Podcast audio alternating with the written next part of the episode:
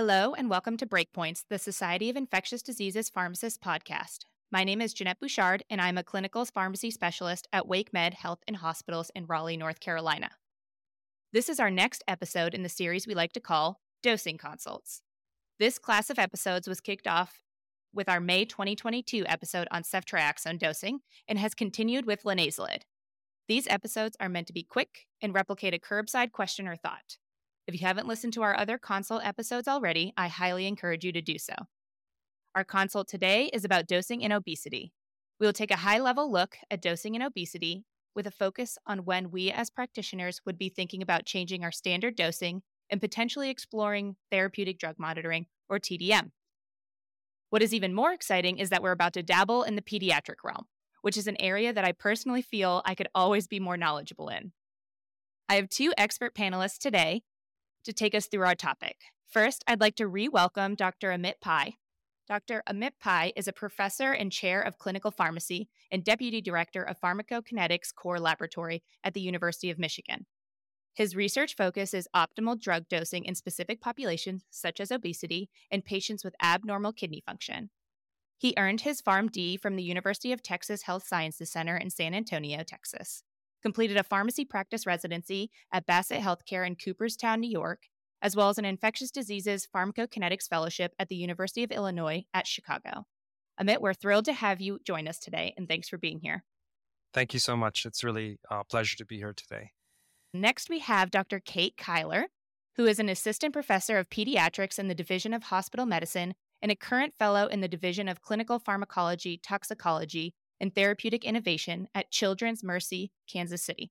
Her research interests center on improving pharmacokinetic and pharmacodynamic information to inform precision dosing strategies for children with obesity. She earned her MD from the University of Nebraska Medical Center, completed her pediatric residency training at Lurie Children's Hospital of Chicago, and a pediatric hospital medicine fellowship at Children's Mercy Kansas City. She also has earned a master's in bioinformatics and clinical research from the University of Missouri, Kansas City. Kate, thanks for joining us. Thanks so much, Jeannette. I'm honored to be here. Okay, so I want to start off nice and easy here with a brief description of how we classify obesity. It's different, I think, between adults and pediatrics. So I want to really help paint the picture of the patients we should be worried about when dosing. And this will give us kind of a good way to start and jump in. Sure. So, just to begin with uh, adults, I think our current definition is based on body mass index, which is basically the weight of an individual divided by their height in meters squared. And when that value exceeds 30, we define those individuals as being obese. Now, one of the challenges with that sort of definition is that it, it encompasses all body phenotypes. And so it doesn't necessarily capture someone that's truly obese. There's a risk of misclassification. And so, even though we use that as the definition of obesity, it is critical that clinicians look at the patient that they're treating ahead of them because there's always this risk of misclassification. And Kate, do you have anything to add from the pediatric side? Yeah, I can I can add to that for for kids. Um, the definitions of obesity are different in children than they are in adults because we have an old adage in pediatrics kids are not just little adults. So that's probably a theme that we could draw on uh, for this entire podcast. But growth and body composition are obviously a lot more dynamic in kids and childhood than it is in adulthood. So the CDC provides some different classifications for obesity for kids. They're based on age and sex specific BMI percentiles. So we also do use BMI to classify kids as having obesity or not. And obesity in children is generally defined as having a BMI greater than or equal to the 95th percentile for age and sex. It gets a little bit more complicated when you talk about obesity severity in kids because you can classify kids as having class one, class two, or class three obesity. And those are defined based on the percentile of the 95th percentile. And so those are available from the CDC if you're interested in looking into that in more detail. Yeah, when I was first kind of getting into obesity in children was COVID because of our monoclonal antibodies tended to have a, an obesity classification. And I was like, oh, the CDC has like the growth tr- curve. You can't really calculate it the same way you do adults. Right. Yeah, it definitely looks different. The growth curve is, we look at it constantly in pediatrics, and there's actually a special growth curve for kids that have obesity. And, and just to piggyback on what Amit was describing, there's still the limitations and, and potential for misclassification of obesity in kids just you know because people have different body compositions and lean body mass can be a larger factor in the in a child's weight and and body composition. Well thank you for that great foundation. So i'm going to dive right in Patients who are classified or categorized as obese often have an altered physiology compared to non obese patients. And this typically leads to changes in PK and PD. So, can you describe what these physiologic changes are and how they're expected to lead to changes in the PK PD? We can start with you, Kate, with the kids. Sure. Yeah. I'll actually, I can even just start with things that I think might apply across the the spectrum from childhood into adulthood yeah, obesity definitely leads to alterations in physiology that can affect pretty much every aspect of drug pharmacokinetics. So across the whole ADME spectrum. So I can sort of just walk through, you know, starting with absorption. So with absorption, I think this is true in children and adults, obesity can alter gastric emptying time, which can be related to, you know, development of insulin resistance or or diabetes. When you have those conditions, you have slowed gastric emptying time or slowed intestinal transit, and that can absolutely affect drug absorption. Um, and gastroesophageal reflux disease or GERD is also more common in kids with obesity. And so it's possible that, you know, the resulting gastric inflammation could, you know, change drug dissolution and affect absorption of drugs as well. And then as you might expect, we move on to the the D in ADME, so that's distribution. And obesity has a pretty big effect on drug distribution, which basically drug distribution just describes how readily a drug either stays in the blood or distributes distributes out into other tissues. And so the volume of distribution is uh, the PK parameter that that represents this concept. And obesity obviously affects body composition, meaning the body has a higher ratio of adipose tissue generally to lean muscle, uh, lean tissue or muscle mass. And so this will affect how and where a drug will distribute within the body. And so, drug physiochemical properties like how hydrophilic or how lipophilic a drug is can affect that volume of distribution in all patients, kids or adults. But with those that have more adiposity, the size of the pharmacologic compartment that drugs might distribute into changes pretty substantially. And so, um, you know, and because in kids, growth and body composition changes a little bit more dynamically throughout childhood, this is especially relevant, I think, in kids. And there are plenty of PK studies in kids with obesity that have confirmed that alteration in um, in volume of distribution. So next, moving on to metabolism in ADME. So this is obviously a major component of our uh, pharmacokinetics. And obesity can alter metabolism as well. Um, one major way it can do that is through alterations in liver function. You know, liver being a primary site of drug metabolism by cytochrome P450 or CYP enzymes. And obesity, you know, can be associated with non alcoholic fatty liver disease, both in kids and in adults. And so having that alteration in, in liver function can change the activity and the expression of CYP enzymes, which um, can have a major effect on drug metabolism.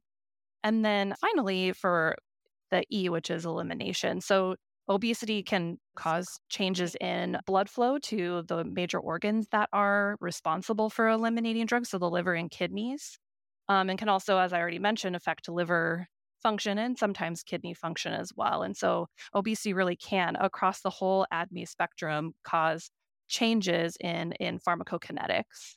That was really comprehensive. And I feel like when I think about a lot of that stuff, I don't know why. Maybe it's just because of what they taught us in pharmacy school, but kidneys always come to mind with patients who are obese and just like the kidney size. So excretion is always what I think of. Amit, do you have anything to add?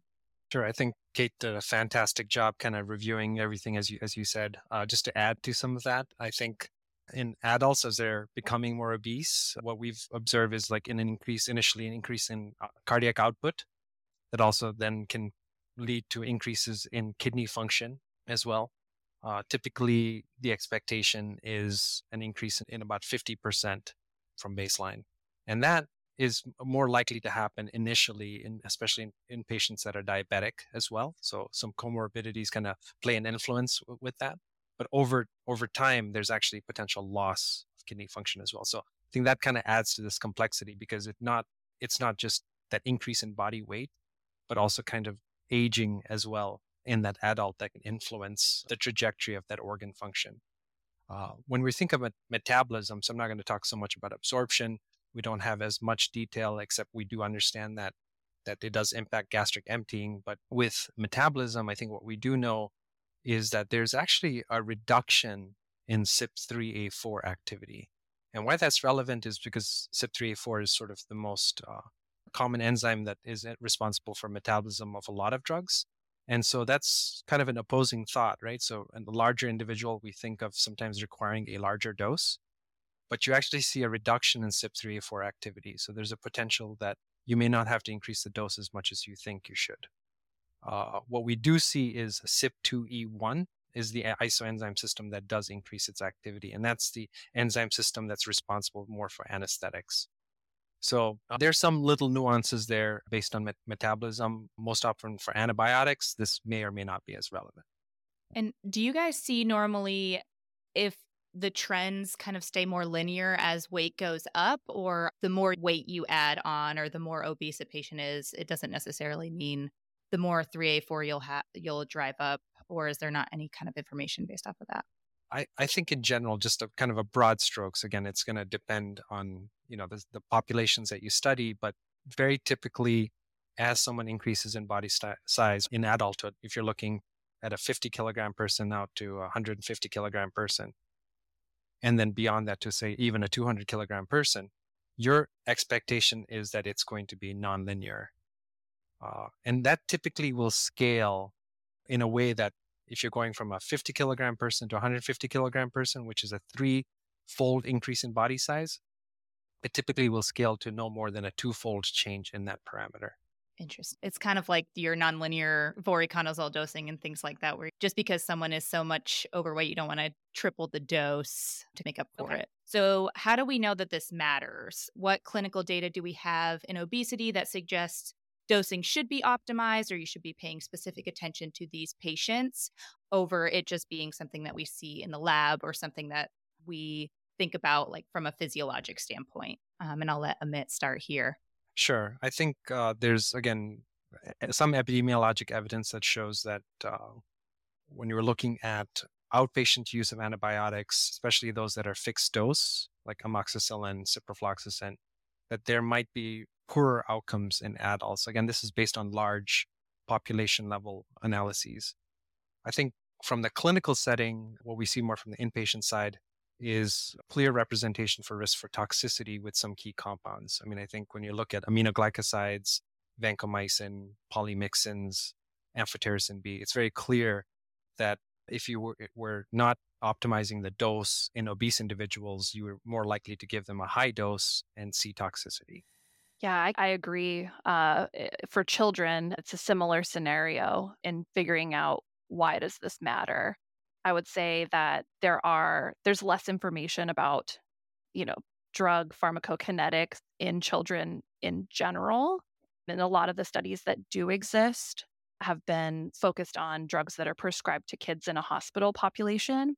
And that uh, I, the same as Amit, I, I would focus on where the outcomes differences stand out for those populations. And so in pediatrics, where that has been seen for kids with obesity having poorer outcomes, it happens in children with critical illness, which makes sense when you think about how that affects organ function and hemodynamics in children with obesity. That might be especially relevant. And then in, in other diseases as well, like children with asthma have poor outcomes when they have obesity. And then there's also uh, children postoperatively tend to have worse outcomes when they have obesity. And so in those populations, I think it's most relevant to think about the drug doses that we're, we're prescribing for these children. Um, one big message that I think is important to know about drug pharmacokinetic studies and, and PD studies in children is that we just don't have a lot of information, to be honest. The studies that do exist generally have found that there are pharmacokinetic differences that exist for kids with obesity compared to kids with a more average weight. Um, you know, and how clinically relevant some of those findings are, I think is questionable. And some of the, you know, aminoglycoside antibiotics being another example where there is some evidence where there might be risk of toxicity among kids with obesity as well. but that in general, there's just not a lot of information about kids and their pharmacokinetics of some of the even frequently prescribed drugs that we see on the inpatient side because kids are just generally left out of drug trials and clinical trials. Um, at least that was true in the past. Thankfully, there's the Pediatric Trials Network, which is a research effort, a collaborative that is funded by the NIH and NICHD, has prioritized improving pharmacokinetic information to support drug dosing recommendations in children and focusing on certain populations like neonates, but children with obesity is another population that they are focusing on. So there's been a lot more information and studies that are ongoing to that focus on this particular population, which I'm excited about. That's very exciting. I'm always surprised by the lack of data in pediatrics when I get called on to help because my institution does not have an ID pharmacist in the pediatric world, nor do we have an ID consult team officially in our hospital. So we always get called on for neonates, and I'm like, mm, I'm not sure if there's even data to use what I would think to use in neonates. So, right. It's definitely a challenge and as as a researcher myself I I feel that challenge you know it's hard there's a lot more hurdles I think to jump through to include children and especially vulnerable populations like a neonate in your studies. But thankfully, I think that it's becoming a little bit more accepted and more common now. So we can have some more information to support uh, dosing recommendations for these kids. So you guys kind of dived into a little bit what I was going to go into next, which is what should we be looking at from a provider standpoint to think about when drug dosing might be an issue. So, Kate, you touched on a lot of different disease states where drug dosing eh, specifically in obesity might be an issue but what other patient characteristics or what other disease states like if i see a pediatric or an adult come in who's obese for x disease state should i think about increasing my cefazolin dose or something like that i can start and i think that you know that with the precious little that we know and because some of the results of the PK studies that exist are kind of variable in pediatrics, it's honestly hard to say. But that in general, you know, children with who are critically ill, I think is one population to definitely focus on. And then thinking about drug properties that might be more relevant, like drugs that have a really narrow therapeutic index or have a higher likelihood of having severe toxicities occur, or therapeutic failures for that matter, would be important to focus on. One point that I'll make about kids that I think is a little is definitely unique is just how we jo- dose drugs. Also, is a little bit different. You know, we we dose drugs based on the milligrams per kilogram of body weight in general. That's what most drugs, how most drugs are dosed in children. And so it's it's really different from adults, and you can see how when a child has obesity, that might really play into the ultimate drug dose that they receive. Um, and so I, personally, I think about drug dosing for every child that comes through my own practice that has obesity because if you think about the typical eight year old, you know, and, and an average weight, you know, the 50th percentile weight for that age child is, say, like 25 or 30 kilograms or something like that. And you give them a dose of Tylenol, something that we prescribe all the time. And this could be applied to any antimicrobial as well. You know, they would get a dose of, you know, 10 to 15 milligrams per kilogram, so maybe 350 milligram dose. But a child of the same age who has obesity and is maybe 50 kilograms will get double the dose or max out at the adult dose. And so that that happens almost every time a child is being prescribed a drug when they have obesity. And so I think it's just it's hard to know what that means right now. Um, but thinking about those particular populations of kids with obesity who are more critically ill post op or where you know that they have poor outcomes, I think is especially important to focus on those. Now, do you think that the mg per kg dosing in children is more of a step up when it comes to dosing in obesity than with adults, where we just use a flat dose most of the time? Like every adult gets ceftriaxone two grams, but you do kind of make up for a lot of those weight differences in children by doing a mg per kg until obviously the max cap. Right. I mean, I guess when you think about it, it is kind of like precision dosing in a way or individualized dosing, maybe not precision, but it's you are basing your dose on the individual. But a lot of the dosing parameters that we use are based on older pharmacokinetic studies that were done in adults and has been extrapolated to children. And as I said before, children are not just little adults. And so once we've done the PK studies in kids, have found that maybe what we were doing wasn't exactly hitting the target in terms of that therapeutic window. I'm sure you could talk about this specific question for ages, uh, but do you have anything yes. that if you were to see it coming into the hospital, you would start to think about changing up the dosing? Yeah, so I think to you know to Kate's point, a lot of a lot of drugs in children are based on weight because of the translation to that population, and so you kind of ask the same question of you know why do we have drugs that are dosed on weight in adults in the first place? because the expectation is in, in a child that's growing that they're reaching some sort of asymptote and that you don't have to increase the dose any further. So then to have the same molecule have to continue to dose that on a milligram per kilogram basis is kind of a question that everyone needs to ask. When a drug is approved on a milligram per kilogram basis, is that going to be the same milligram per kilogram dose across that entire weight spectrum? And the answer is almost always no you're always going to overdose someone if you use that principle. And so uh, when you see a drug that's on a milligram per kilogram basis, the way we sort of fix that problem is by using an adjusted body weight and an alternate body size descriptor, because we recognize that that that failure in a sense, right?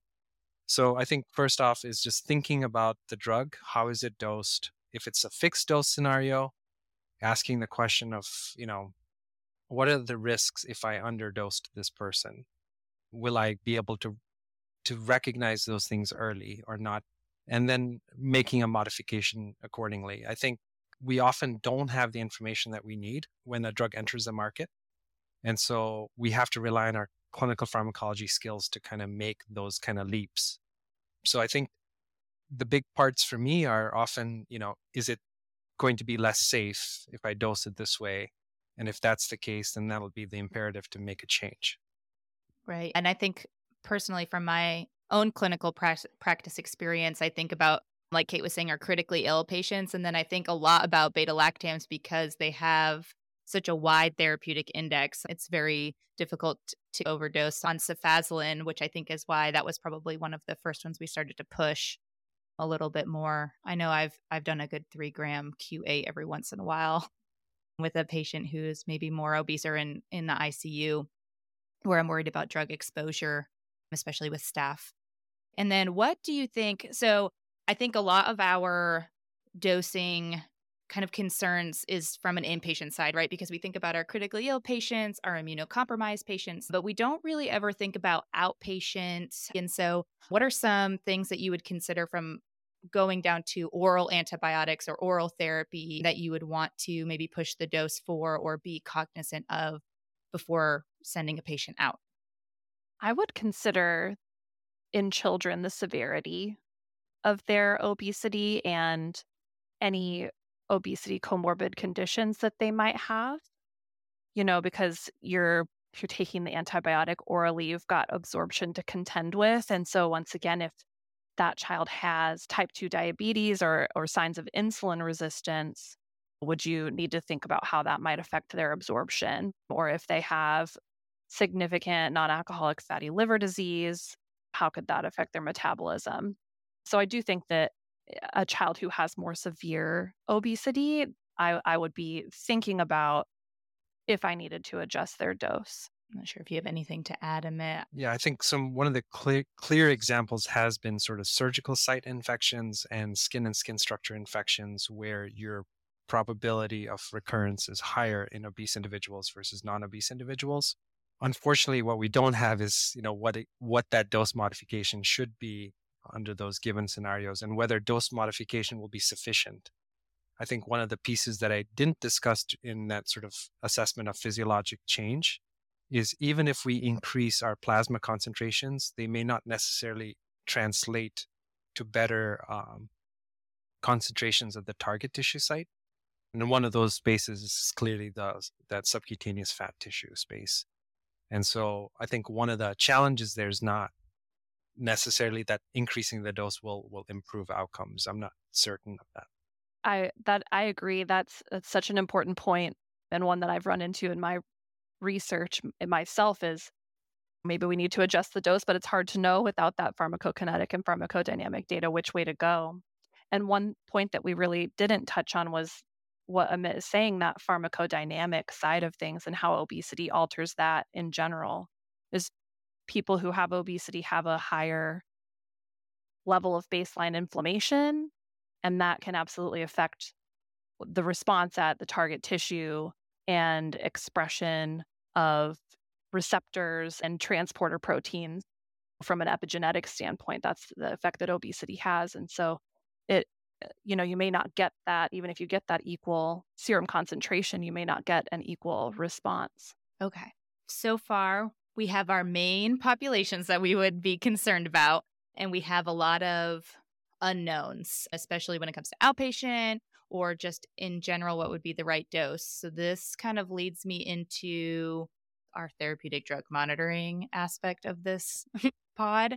So, bench to bedside, how do we take TDM and use it to help us in this situation specifically for obesity? And then also, if you guys could go into a little bit about the logistics of TDM. I know we've had a couple of podcasts that talked about therapeutic drug monitoring. We have a really great one where some of our friends out of University of Florida have talked about inpatient therapeutic drug monitoring, but obviously for children I haven't seen a whole lot of this.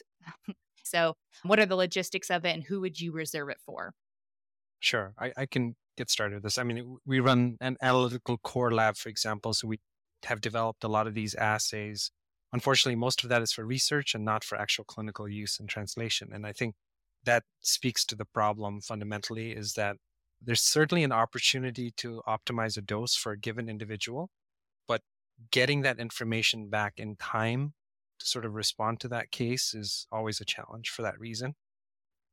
The other one is that you had mentioned about beta lactams, for example, having a really wide therapeutic range potentially and an, an, an option of raising the dose much higher than you would traditionally use. And so even having that concentration measurement may not necessarily be useful in a sense. So sometimes I feel as though TDM is useful when you want to make a justification for a dose modification, in a sense, to convince your providers that we may need to use a higher dose on average for a group of individuals. But I think the level of evidence overall uh, is limited to just a handful of drugs, unfortunately. I think it's very clear for aminoglycosides, ribavirin, voriconazole, just some examples. I don't think the body of evidence is large enough yet to kind of make a clear case for all the antibiotics. Yes, the situation is similar in pediatrics, or maybe even we have less information to go off of when it comes to using TDM. And specifically for antimicrobials, there are a few scenarios where we use TDM regularly for vancomycin and aminoglycosides, like Amit mentioned, and voriconazole. And a lot of that information is based off of adult studies. For vancomycin specifically, there are a fair number of pediatric studies looking at vancomycin PK and a few that specifically look at children with obesity. But right now, the IDSA recommendations don't call out anything specific regarding uh, choosing a different dose or adjusted body weight use in in dosing vancomycin for kids with obesity. It appears, based on what we know so far, that total body weight is adequate for choosing your first your initial dose for that. And for for gentamicin, there actually is a recommendation for children to use an adjusted body weight for children with obesity um, when you're choosing your initial dose. And then obviously, as you would with any TDM protocol, kind of adjusting your doses based on on subsequent measurements thereafter.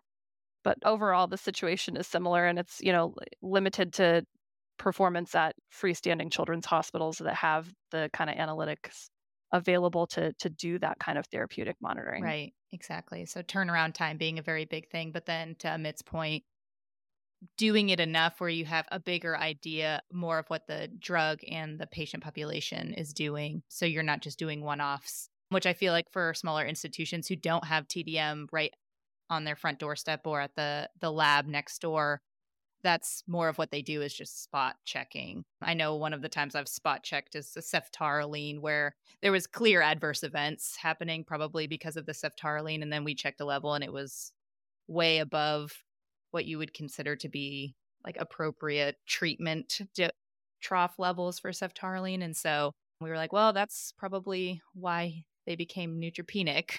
Those are more mm-hmm. the instances that I think a lot of our institutions use therapeutic drug monitoring. I think it would be probably useful if we could get TDM up and running in more areas so we could have more research surrounding it. A lot of our retrospective studies, I know just from changing drug dosing at an institution, are retrospective studies looking at dosing and weight and then outcomes, but there's nothing that specifically says that there was a certain therapeutic level that were related to those outcomes. Do you guys have anything else to add in terms of dosing or anything that you would want your general pharmacist or your general practitioner to know when it comes to dosing and obesity? I think I, I just want to add that I think fundamentally the issue is that we know on average that obese adults need a bigger dose and the question is, how much of a bigger dose should they get? And most often that answer is about 50% more. Eh, but the practical aspects of it are what, what prevent us from doing that. Often with oral drugs, because there's limited formulations, we're not able to split pills in a way to achieve that. Uh, but I would love to see that change so that we can actually deliver more precision to our dosing. I had you know, to summarize or uh, create some take home points from the pediatric aspect, I would reiterate that kids with obesity are not just little adults with obesity. Age and maturation are very important influencers on body size and drug pharmacokinetics and dynamics in kids. So you have to, we can't just extrapolate adult data to children in every instance. And it's hard to know when it's going to be similar to adults and different because what PK data does exist is pretty variable. Um, and that in general, because we have so much less PK data right now for kids with obesity, it's really just hard to say with certainty if we should be using adjusted body weights or ideal body weights or some other anthropometric measure to guide dosing instead of total body weight in kids. But hopefully, things will be getting better from that standpoint. And that in the meantime, while we don't have a ton of information about how we should be addressing dosing for kids with obesity, I would just encourage practitioners and folks who are prescribing drugs to children to be cognizant of the toxicities and potential therapeutic failures that can happen in kids who have obesity, especially kids with severe obesity or kids with critical illness. I really identify with Amit's point about drugs that can't be split or that have different formulations as I dose a voriconazole patient. Yeah, that can be an issue in pediatrics too, because that sometimes kids don't like taking medicines or can't take pills. So we have to add that layer on for the pediatric and side. A lot of pediatric formulations are terrible. I help with, with patients who have HIV who then give birth and then their baby's on prophylaxis and Raltegravir is a is a sachet that you mix and giving that to a neonate and teaching someone to give that to a neonate is absolutely terrible and it's definitely not precision medicine at all. I'm like this is a guesstimate if anything. That was a big challenge. Great. Okay. So now we'll pivot into our I Feel Nerdy segment. So, I Feel Nerdy is meant to be a safe place for our panelists to nerd out over their favorite ID topics, quirks, or fun facts.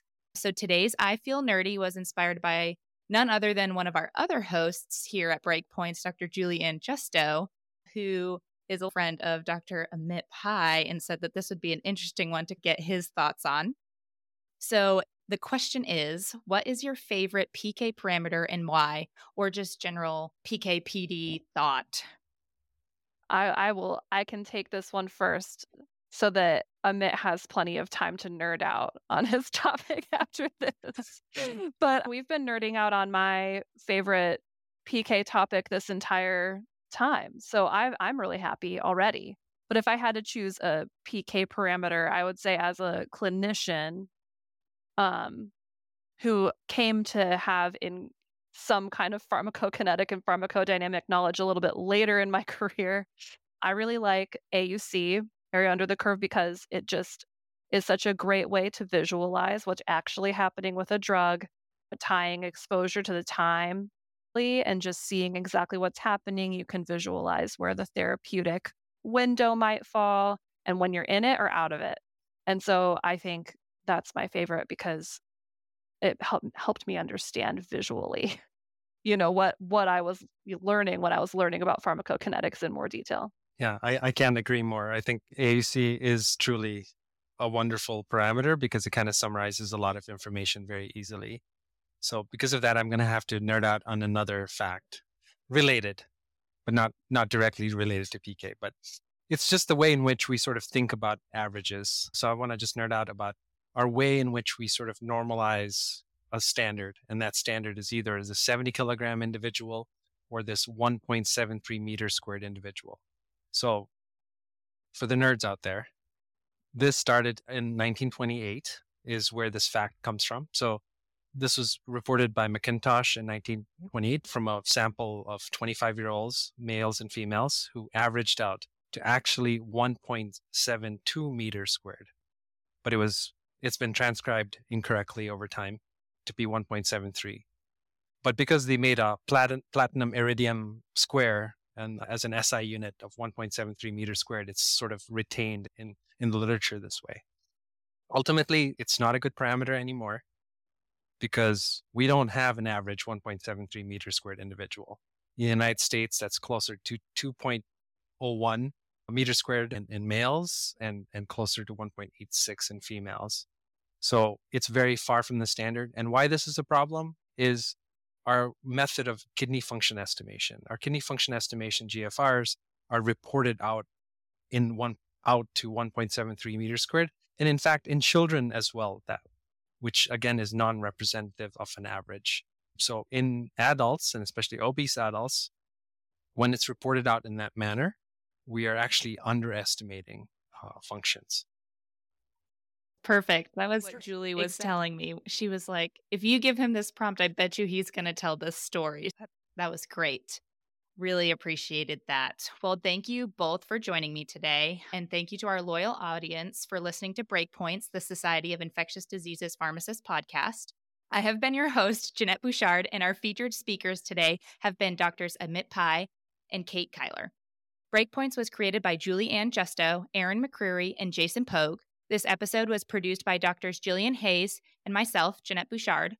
It was edited by Vivian Sai and peer reviewed by Velliyur Viswesh and Amanda Roy. Our production team includes Veronica Zavante and Justin Moore. The executive producer of Breakpoints is Kate Desir, and our theme song was recorded by SIDP member Steve Smoke. You can subscribe to Breakpoints on Apple Podcast, Stitcher, or wherever you get your podcasts. Thank you for listening and helping SIDP achieve our vision of safe and effective antimicrobials for now and the future.